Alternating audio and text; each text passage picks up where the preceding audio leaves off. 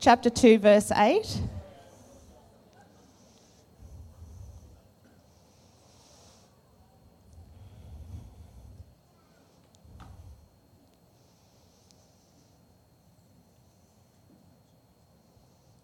That's Song of Solomon, chapter 2, verse 8, and we're going to read to chapter 3, verse 5.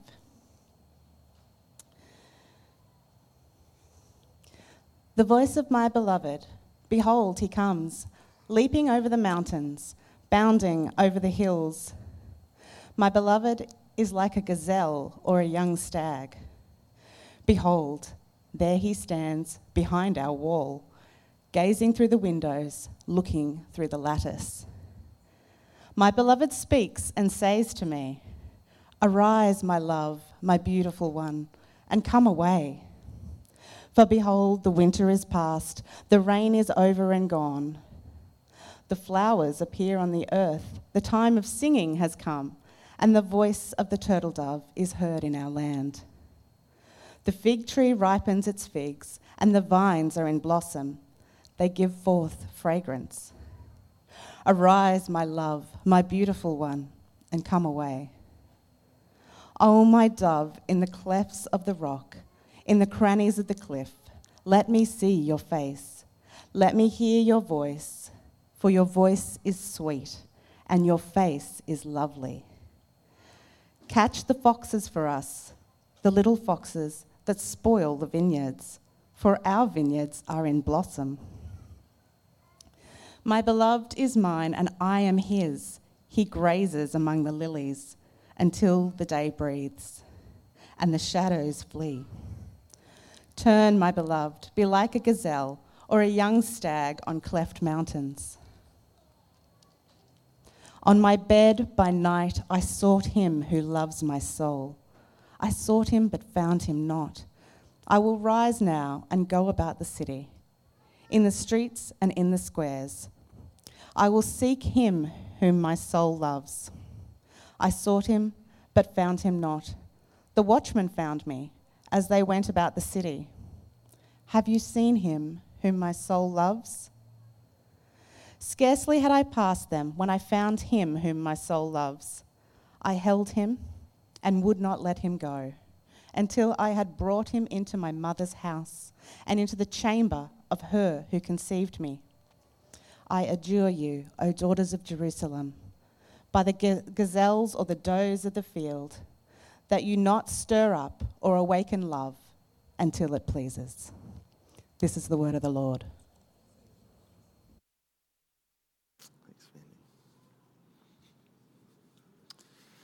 All right, good morning, everybody. Well, uh, if we haven't met, my name's Sam. It's a privilege to get to preach this morning uh, from this passage. Uh, I'll pray.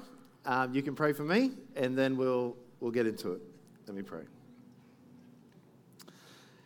Heavenly Father, as we come before your word, knowing that all of your word is important for us, helpful for us, it teaches us not just about, well, it teaches us about salvation, it also teaches us how to live. And so please do work through this passage this morning, we pray in Jesus' name. Amen. Well, we are continuing in the Song of Songs, as in the greatest of all songs. Like you might say, the King of Kings is the greatest of all kings. Well, this is the song of all songs. I don't know if you're like, that's not the best song. I know the better song. No, you don't. This is, it's biblical. This is the best song. Um, and of course, what's that, the best song going to be about? Love. Um, we grew up and we listened to a bit of country music growing up, and so there's different songs about different things, like your ute or your, you know, your dog or your, you know, the latest whatever, making a fence. But none of those could be the greatest song of all songs, of course. If it's going to be the greatest song, it would have to be about love, romance. And so we have this song. It's, it's a pretty provocative song. If you've been here for the last couple of weeks or you've been reading it, um, you know, it's, um, it's not prudish, it's not ashamed, it's quite suggestive at times, but it is never dirty, is it? It's playful, it's fun, but it's never cheap. It's never casual when it comes to things of love and sex. Um, so the first first week that we were doing Song of Songs, uh, we were driving to church, and, and all the kids were in the car. And I thought I probably should warn them, you know, that, that this Sunday it's going to be a bit different. You're going to hear some things from the from the pulpit that might make you feel uncomfortable. Don't worry about that, okay?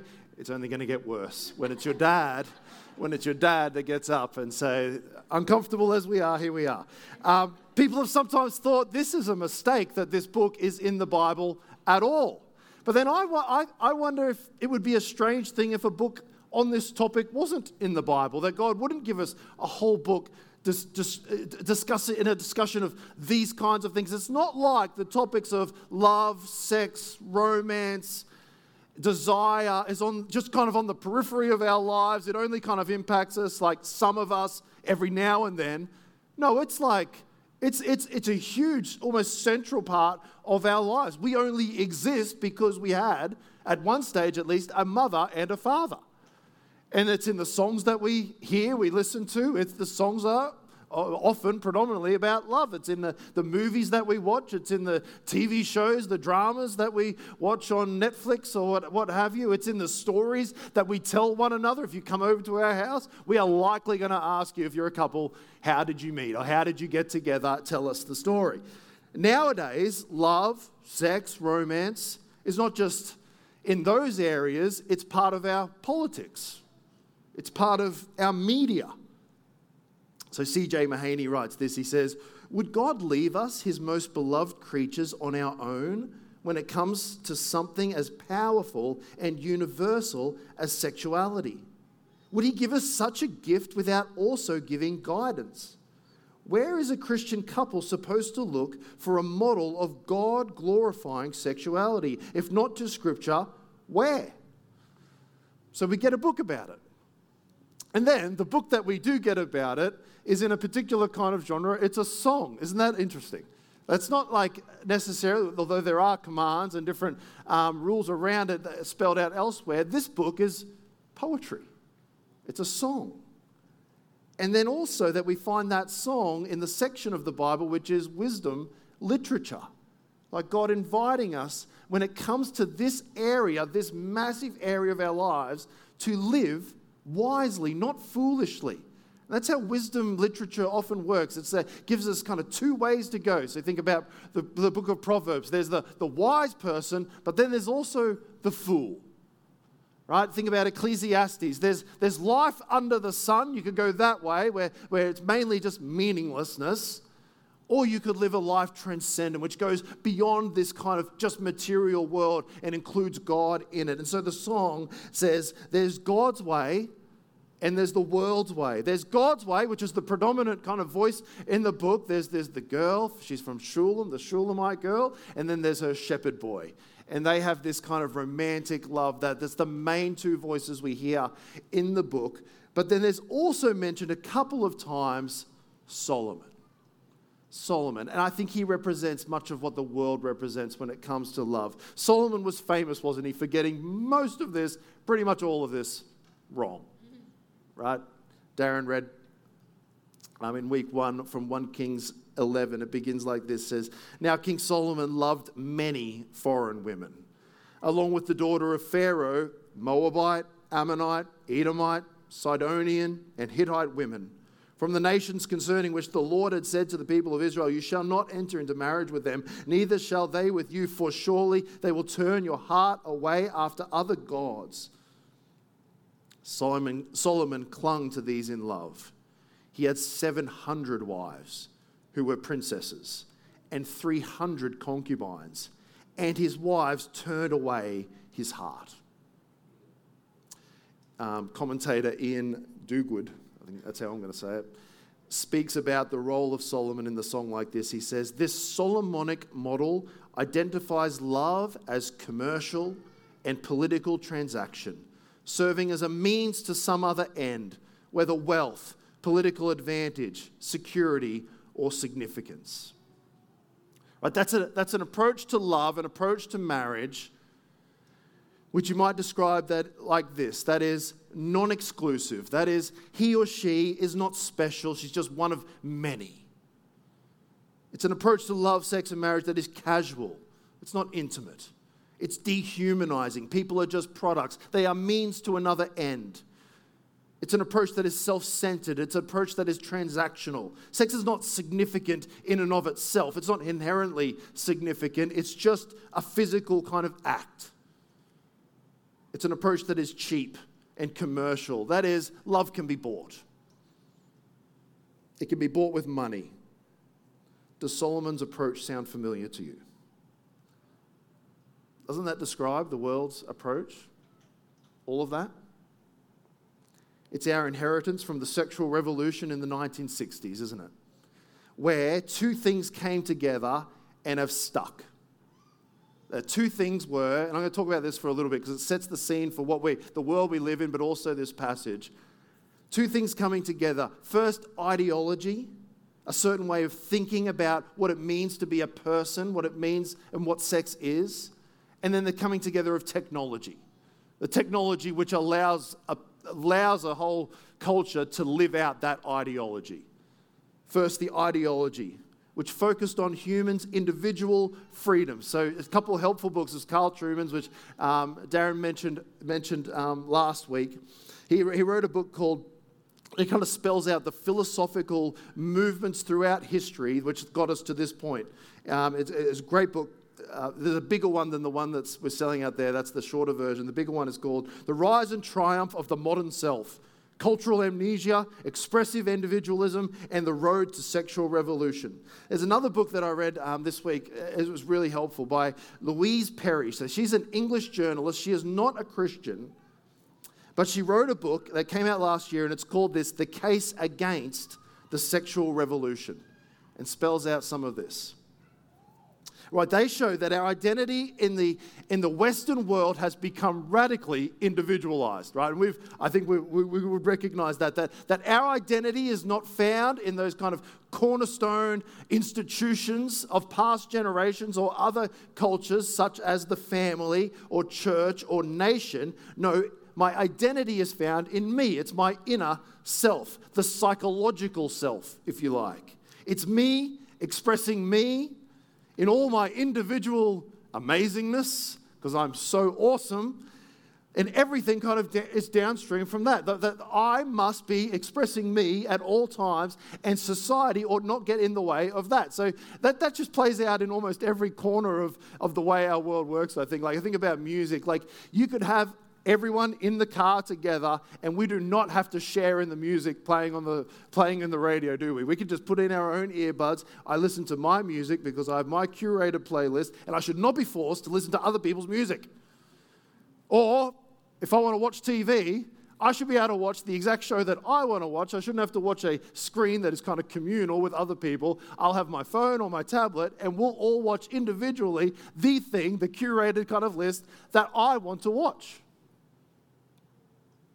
And so it is with sex or gender. Who I am is my inner feelings, not my physical reality, and society cannot be restraining my expression of me. I must have freedom. So that's where the person, that's where identity is found. It's found in me. Sigmund Freud came along and said that sex then is not just actually a behavior, it's not something that you do on the outside, he made it central to what a person is. It's core to being a human, it's, it's our identity. So then, follow along, sex becomes political because the politicians are not just making rules around our behaviors, they're making rules around our identity.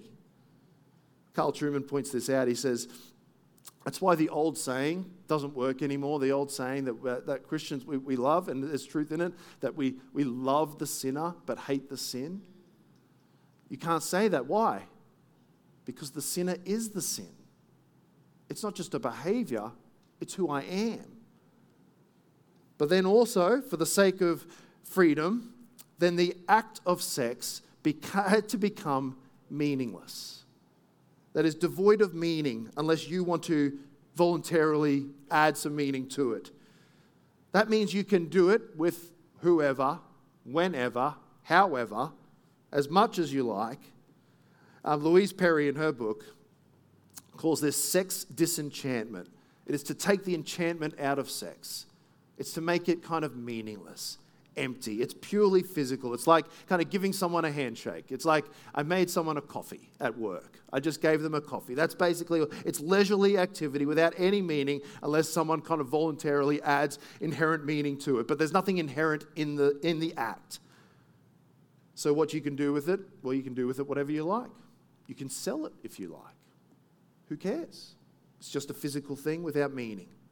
However, you can't kind of just go away and live like that if every time that you engage in sexual activity, you're opening yourself up to becoming a family, to becoming a mum or a dad. What you need actually is technology to enable you to live out that kind of ideology. Well, that's what the invention of the pill did. Now, everyone could essentially be like Solomon, not worry about becoming parents without becoming parents.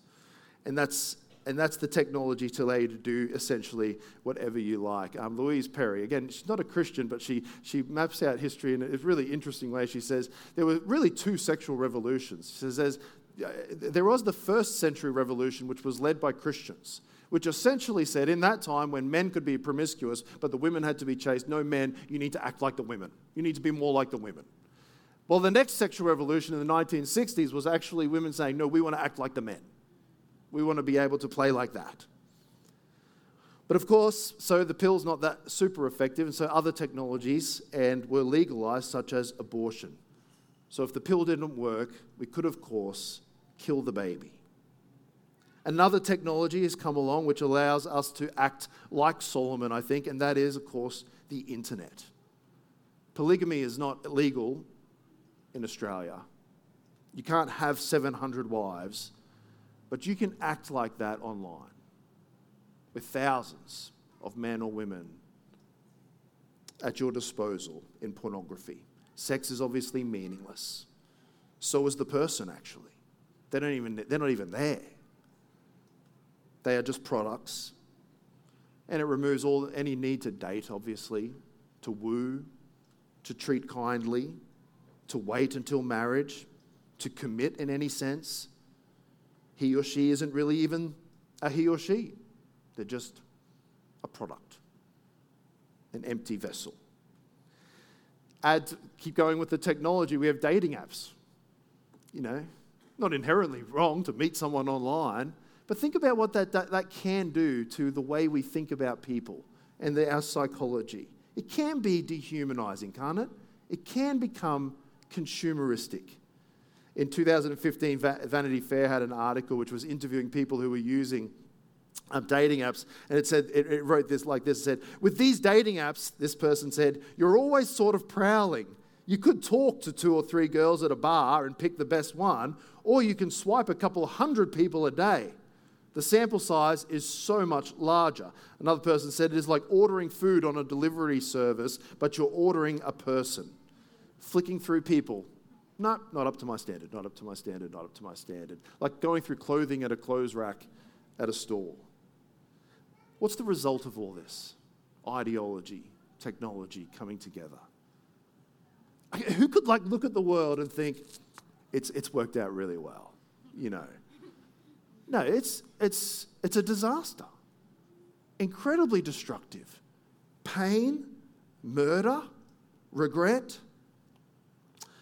um, a lady named Bridget Phetasy was a, a, writer for Playboy magazine. She wrote a blog last year, um, was reflecting on her life when she believed all the, what she would say now, the lies of the sexual revolution. And she wrote this. She said, and it's, it's, it's, it's terribly sad. She said, I can only think of a handful I don't regret.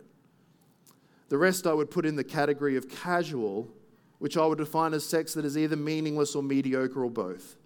If I get really honest with myself, I'd say most of these usually drunken encounters left me feeling empty and demoralized and worthless. I wouldn't have said that at the time, though. At the time, I would have told you I was liberated, even while I tried to drink away the sick feeling of rejection when my most recent hookup didn't call me back. At the time, I would have said one night stands made me feel emboldened. The lie I told myself for decades was I'm not in pain, I'm empowered. Looking back, it isn't a surprise that I lied to myself because from a young age, sex was something I was lied to about. Well, you know, into all of that, enter Song of Songs. you know, which is like a cool breeze, I think, into just absolute darkness, like light into darkness. God painting this beautiful, wonderful picture of wisdom, inviting us, inviting all of us, no, go this way. This is wisdom. Do not go the foolish direction. Phil Ryken used this illustration of what the song is doing. He, he, describes, you know, like when you, if, I don't know if you're a, you're a puzzle person where you put puzzles, you know. So, but imagine throwing a thousand piece puzzle onto the, onto the table, and, and there are all the pieces. like They're all kind of broken up. Now, if you're going to put that together, what's very helpful is a picture of what you're going to put it together to create, right? A beautiful, oh, that looks beautiful. That, that will work. These pieces go here. Well, so it is with our world that has left just scattered pieces of what it means to have sex and romance and marriage and just scattered them. If we are to put the pieces back together, well, we need a picture. And that's kind of what the Song of Songs is like. And each week as we go through it, it's like another piece, you know, another piece, another piece, another piece, seeing a beautiful picture of the wisdom of God. So, in the structure of the book, where our couple are, is in the season of betrothal, they intend to get married, Indeed, they do get married. We'll see that next week. And right now in our passage, they definitely look forward to getting married. But they must not act married before they are married. So the last verse of the, the poem that um, Darren preached on last week went like this 2 verse 7. If you have your Bibles, have a look. It says this I adjure you, O daughters of Jerusalem, by the gazelles or the does of the field, that you not stir up or awaken love until it pleases. Then our verse begins, new song. So 2 verse 8. The voice of my beloved, behold, he comes, leaping over the mountains, bounding over the hills. My beloved is like a gazelle or a young stag. So she is very excited to see him again. Uh, before her eyes can see him, her ears can hear him. She says, It's the voice of my beloved. I don't know if he was singing. I hope he had a good voice, but she could know, she knew his voice. She's like, That's my beloved. He's coming. And then she describes how he's coming. He's clearly keen to see her, right? That's always helpful in a, in a, um, you know, in a, in a romantic, just to know that, you know, he's as keen as I'm keen. You know, like that, that's sometimes an insecurity. No, they're both obviously very, very keen. It says he is leaping over the mountains, bounding over the hills, basically ancient Superman. You know, he's like, is that a bird? Is that a plane? No, that's my beloved. He is bounding over mountains and hills. He's coming with speed, like there's a skip in his step. He's not just dawdling along. It's like, oh, off to see my beloved. No, he's like excited. He's running. He's not tripping over. Like he is getting there as fast as he can, over, overcoming mountains and hills. She says, notice what he's like a gazelle or a young stag. I just read the last verse of the last poem do you remember? Let me read it again. I adjure you, O daughters of Jerusalem, by the gazelles or the does of the field, that you not stir up or awaken love until it pleases. Just after she said, By the gazelles and does, do not stir up love, here he comes like a gazelle or a young stag. Clearly, he thinks it's time to awaken love. And then he arrives and they're not actually together, are they? See how verse 9 ends says, Behold, there he stands behind our wall, gazing through the windows, looking through the lattice. Sounds a bit creepy, doesn't it? it sounds a bit stalkerish. Don't do that, boys, I don't think. I don't think go up to the window and just gaze in and know. No. But he doesn't barge in, he pauses outside, and I think it's actually a really beautiful thing. He sees her, and she sees him, and there's just a moment of like looking at one another. I don't know if you ever do that, if you're married, that you just look at one another and just so thankful you're here, I'm here, we're together, adoring one another, taking each other in. Finally, he speaks, but notice when he speaks, it's her singing about what he said. She must have loved it.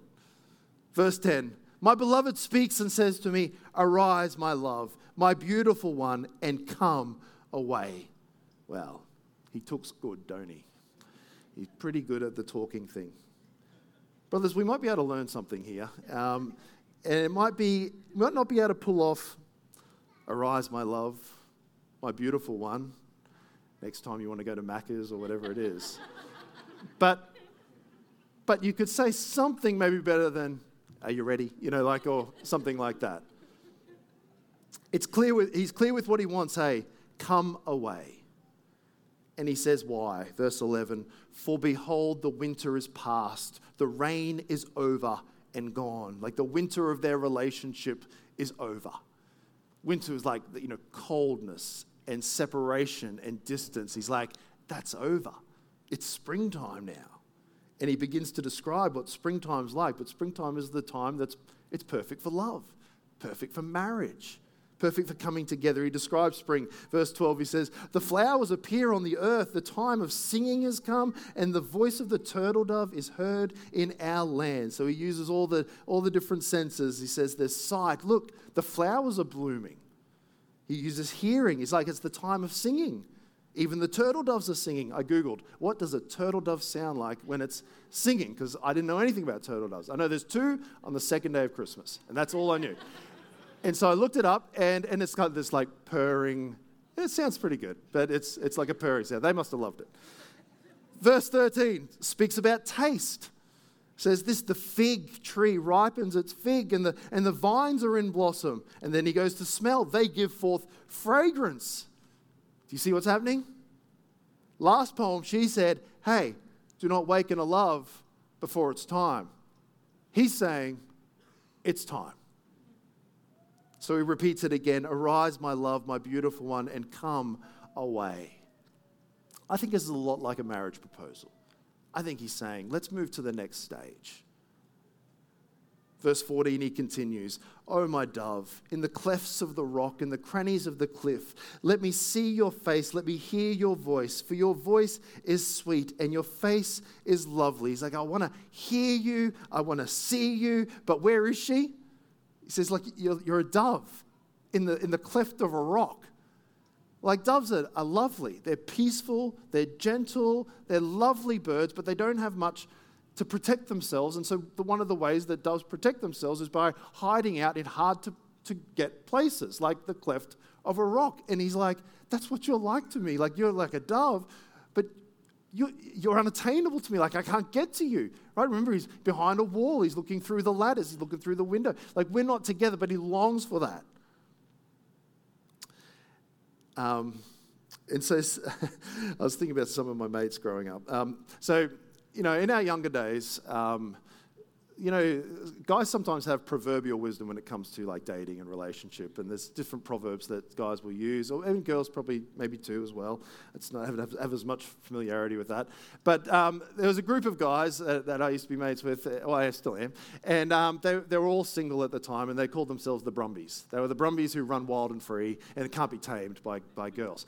But that, it was just a ploy. That, that wasn't really, it wasn't true. Um, but one of the classic lines, and I'm just mentioning them to go, that's how you might read this situation between them, but it's not what's going on, right? So one of the lines was, in its classic, treat them mean, keep them keen. You know, treat them mean, keep them keen. That is like, I'm keeping distance so that you'll just get, you know, more and more keen and, and what have you go, going like that. I don't think she's doing that. She's just as keen as he is. Another one our mate said was, if it's meant to be, she'll come to me, right? Now that's now, that's not what he's doing either, right? He's not sitting back going, like, well, she's a dove up there in the cleft. If it's meant to be, she'll just come to me. No, he's like, come on, let's go. So she responds to him. Verse 15 Catch the foxes for us, the little foxes that spoil the vineyards, for our vineyards are in blossom. Think she's saying, before I come to you, before we get married, before we go to this next stage, before we enter into the springtime of our relationship, there are also dangers that spring brings. She says, Our vineyards are in blossom. So she's like, Yes, no, we are ripe for marriage. We are at the right age. We do love one another. Like we are fitted. Like it is springtime for us. However, our relationship is still vulnerable like grapes to a hungry fox. Foxes spoil vineyards. We do not want foxes to spoil our vineyard. So she says, Catch the foxes. Catch them. She's being careful. She's being careful. She's not catastrophizing, is it? She's like, the foxes, you know, the little foxes. She's not like there are giant bears everywhere. You know, it's like, oh goodness. You know, there is like lions prowling around. You know, no, it's, it's, it's foxes, it's little foxes. They're, they're, they're small, they're nuisances, they're cunning, they're sneaky. You might not notice them. They're little things that can actually turn into big things if we don't catch them. So we've got to catch them. And commentators point out that actually what she's saying is plural. She's not actually just saying it to him, she's saying it to the community as well. She's saying, she's bringing other people in and saying, hey, would you help us catch the foxes, the foxes that might destroy the relationship that, that, is, that is burgeoning between us? That is so wise. In your relationship, you would invite others. It is probably probable and very likely that the little foxes that you face, the little difficulties, the things that you're going through, are not unique to you. That others have faced those things themselves, other married people. And the chances are the dangers you face are the dangers others have faced. So why not get help in catching foxes? Why not get help? If you're facing that, maybe you're a married couple and you're like, I could name like a list of foxes in our marriage that are nibbling away, that, that are just difficult. Like we misunderstand each other a lot. We argue more than we used to. We're not listening very well. We've grown apart emotionally. There has been some sexual immorality. We are struggling with forgiveness, or I'm feeling neglected. We would not call our marriage right now white hot or rock, or rock solid. And on and on you could go. Well, you have to do something with foxes, don't you? What are you going to do? You don't pat them, you don't play with them. You don't ignore them and think, well, maybe they'll go away sometime. No, you round them up and you catch them with the help of others. So that's her answer to his invitation. It's not no, it's not never, but it is, hey, catch the foxes. Verse 16, I think, reassures him. She says, My beloved is mine, and I am his. He grazes among the lilies. So she is using what is covenantal language, which will happen at their wedding. It echoes Jeremiah 7:23 when God says, I will be their God and they shall be my people. You know, it's, it's like I am his, but, but equally I know that he is and will be mine. We are each other's. He says, He grazes among the lilies. I think, take it for what it's worth, I think that's about kissing. Um, a picture of springtime and their love. Like the, the lilies are there. Later on, she says in, in chapter 5, 13, he says, His lips are lilies, dripping with liquid myrrh. Well, right now, he, he grazes among the lilies. Well, at least he will one day, perhaps. I, I, tend to, I tend to read it as future because of what she says next verse 17, until the day breathes and the shadows flee, my beloved be like a gazelle or a young stag on cleft mountains. So until that day comes, right? That day breathes. In, that, until that day that we're looking forward to comes to life, that the, the shadows are gone, she says, until that day, turn. Like you're going to have to go alone. You're going to have to go by yourself and go back, in fact, the way you came. Be like a gazelle or a young stag again and go on cleft mountains. So that's the main idea, I think. It's like now is not quite time. I've told you what to do. Now let's go. Now go. Now, I think that's the main idea, but also here what one commentator, Iain um, again says. He says, You don't have to be Sigmund Freud, though, to see a potential connection here to her breasts a connection that will be made explicitly later on in the song. So even while she sends her man away for the time being, the very range of mountains upon which this gazelle is going to roam will constantly remind both of them of the destination to which they are ultimately headed and for which they are both longing. So she's a godly woman, she's setting godly boundaries, and she's doing it in a really beautiful way. So now we get to the next poem. And the next poem kind of flows on, I think, from that one. They're apart, but it's not like out of sight, out of mind. No, he is on her mind, especially as she goes to sleep and has dreams. Um, this, this poem feels different, and you'll, I mean, you probably already sense it as, we, as it was being read, but you'll notice it feels different to the first poem. so she's, uh, so uh, it's a dream essentially. Most commentators all agree it's, it, this is probably this is some kind of dream sequence. So Verse 1 says this On my bed by night I sought him whom my soul loves. I sought him, but found him not. Now, the word night there is plural. It, it, it, means recurring. This is like night after night after night. This is this recurring dream where she longs to be with him, but she's not with him. Notice he is, he is this, the one her soul, she says, my whole person loves. Tremper Longman puts it like this He says, He is named by her desire. She does it a bunch through this, these, these five verses.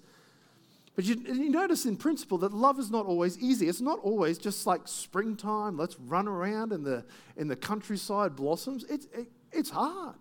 Sometimes there's distance to be overcome. And so, verse 2, she gets up and goes to find him. She says, I will rise now and go about the city in the streets and in the squares. I will seek him whom my soul loves. I sought him, but found him not. So she goes off into the city. The city is not exactly springtime countryside, let's go away. It's not exactly romance, is it? It's not a place that is, that is kind of good for romance and intimacy and love. No, it's the cold, dark streets of the city with lots of other people. It's even dangerous place for a young woman to walk around at night, especially when she's looking confused and looking to like she's lost and trying to find somebody. But she goes. She says she goes to the streets, she goes to the public squares looking for him, but she found him not. Verse 3 The watchman found me as they went about in the city.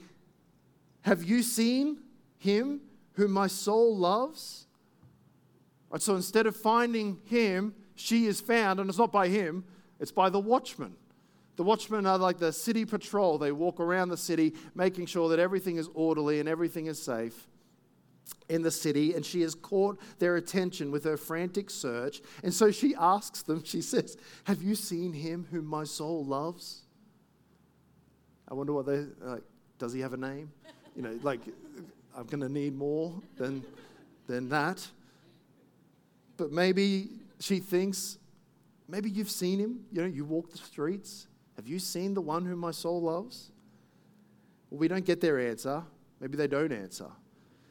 So now she's tried her house. She's looked at the house. She's looked in the streets. She's looked in the public square. She's even asked the watchman. Nothing.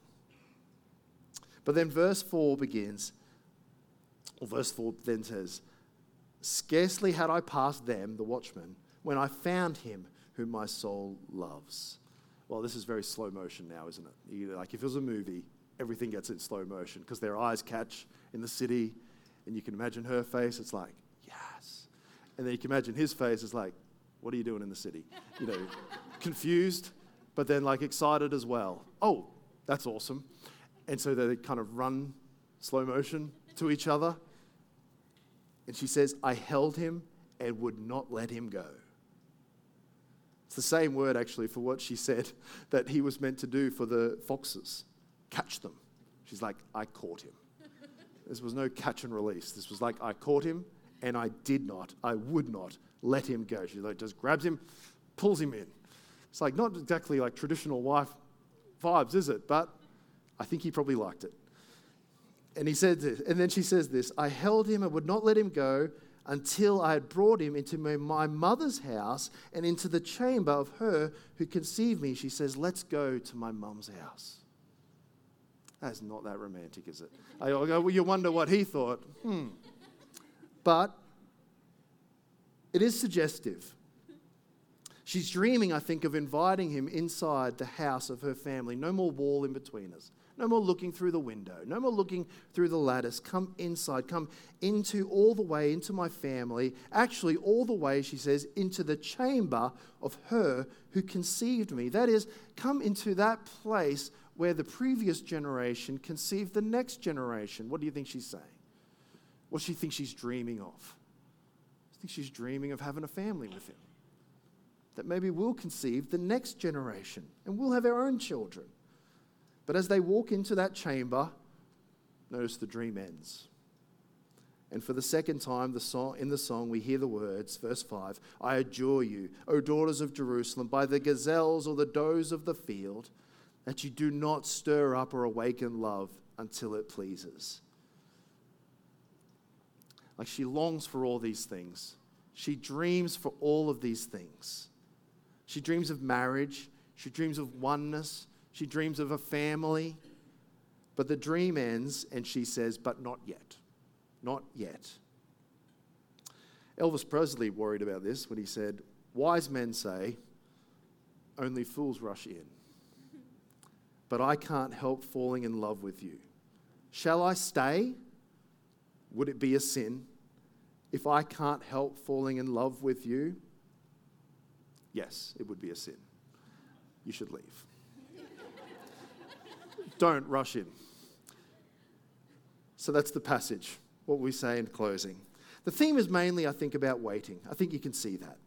Something we're not necessarily good at, our generation, waiting, in generation of instant gratification. But will you wait?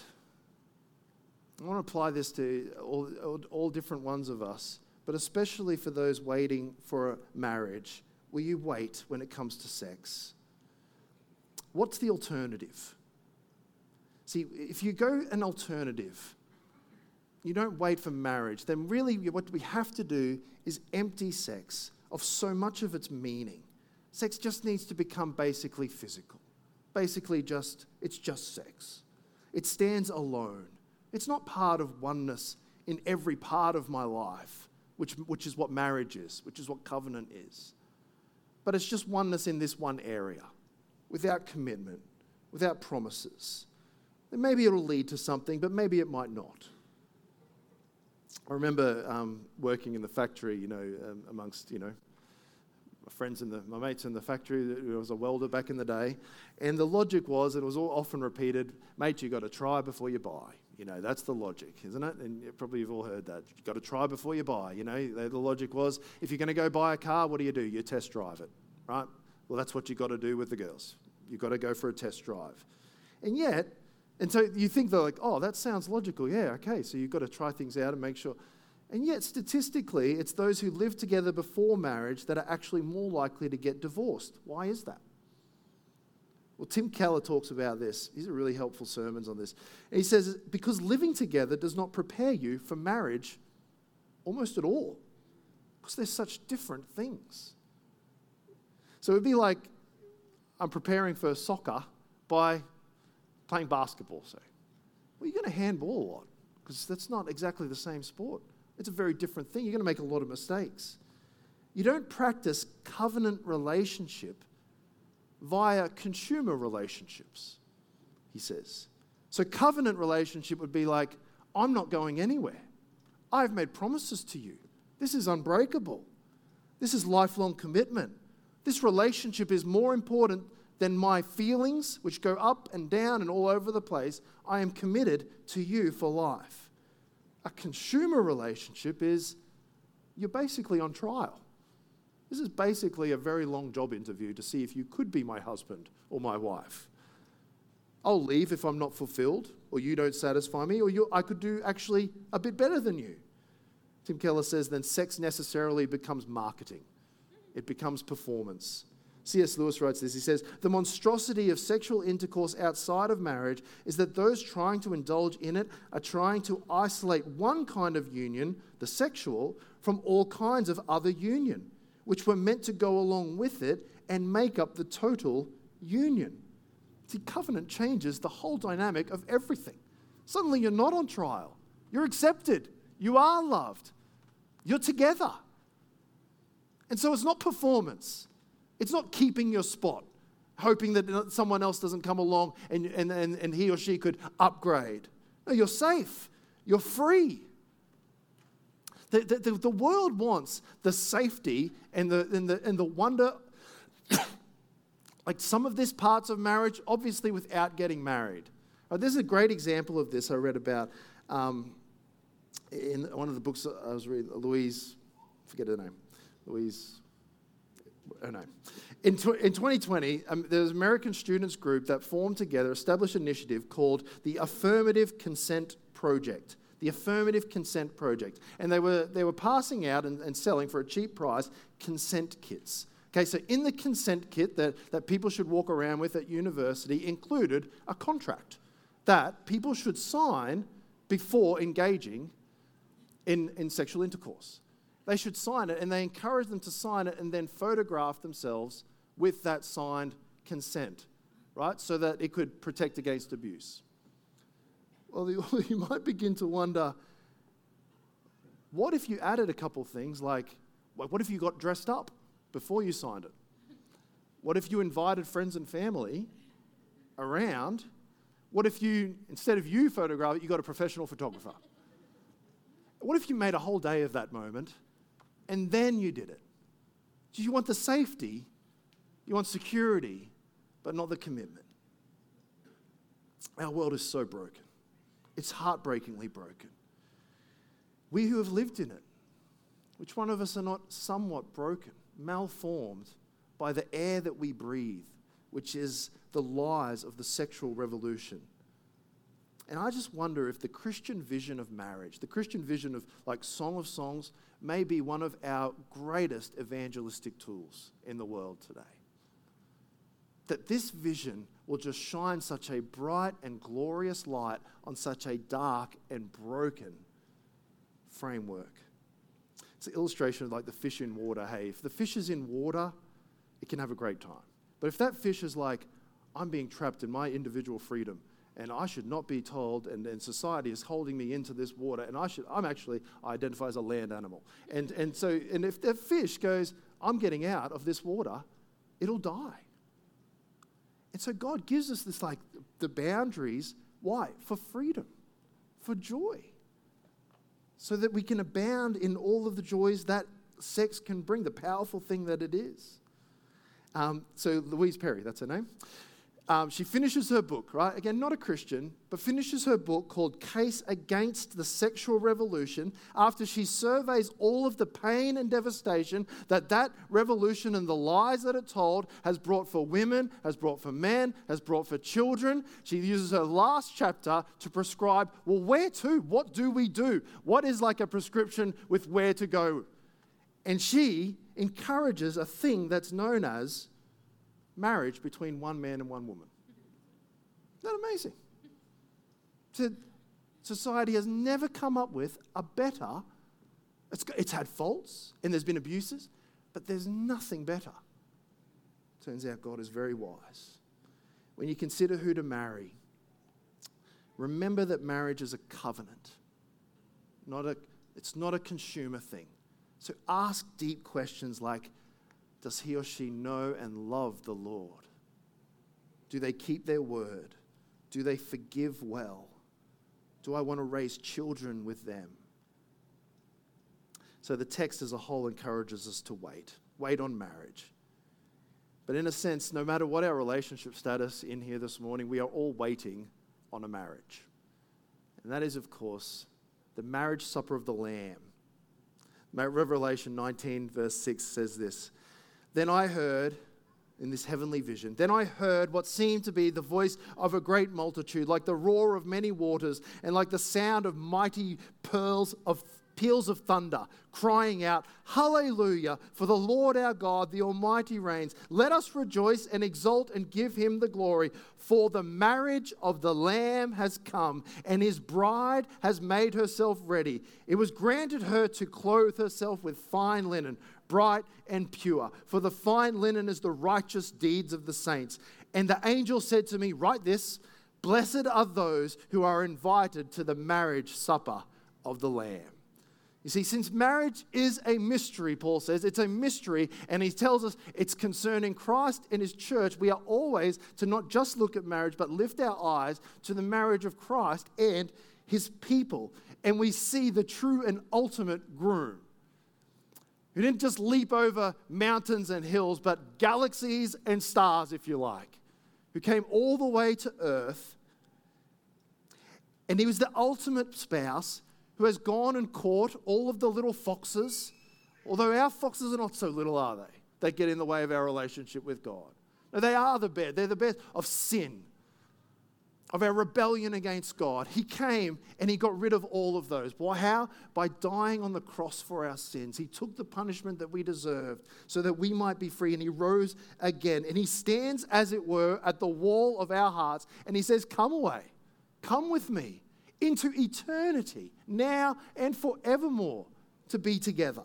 Isaiah 51, 55, verse 1 says, God says, Come, everyone who thirsts, come to the waters. And he who has no money, come, buy and eat. Come, buy wine and milk without money and without price.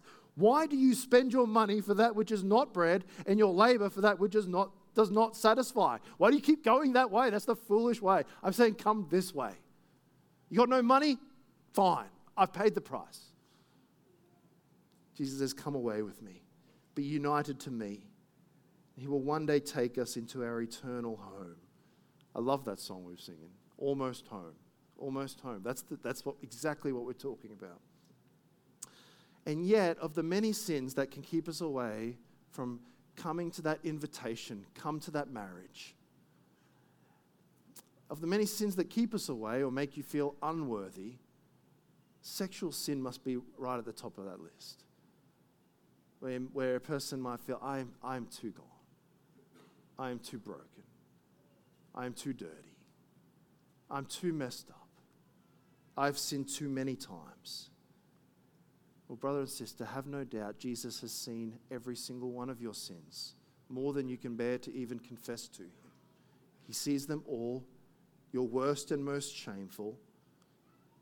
And he says, Arise, come away. Come away from sin. Come to me via the cross, where I paid for it all. And I paid for it all out of love for you.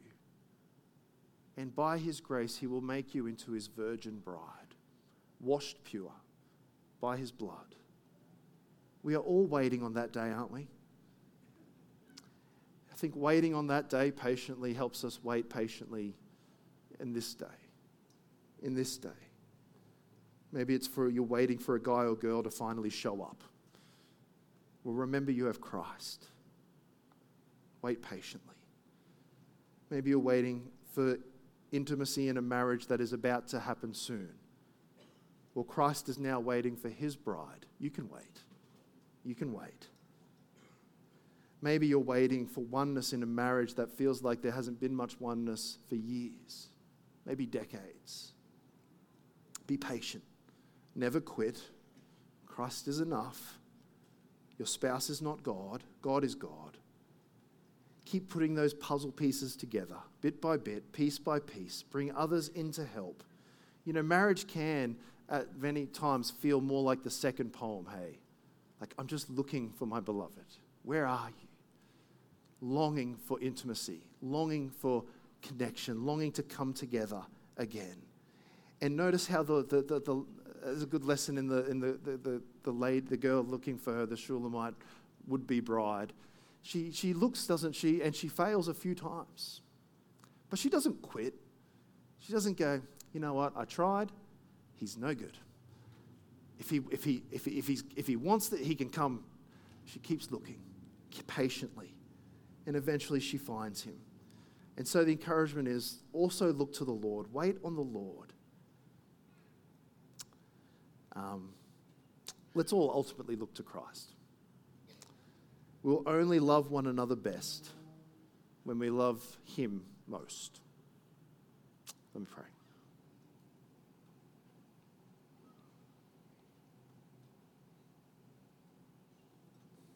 Father, help us to look now, lift our eyes to you.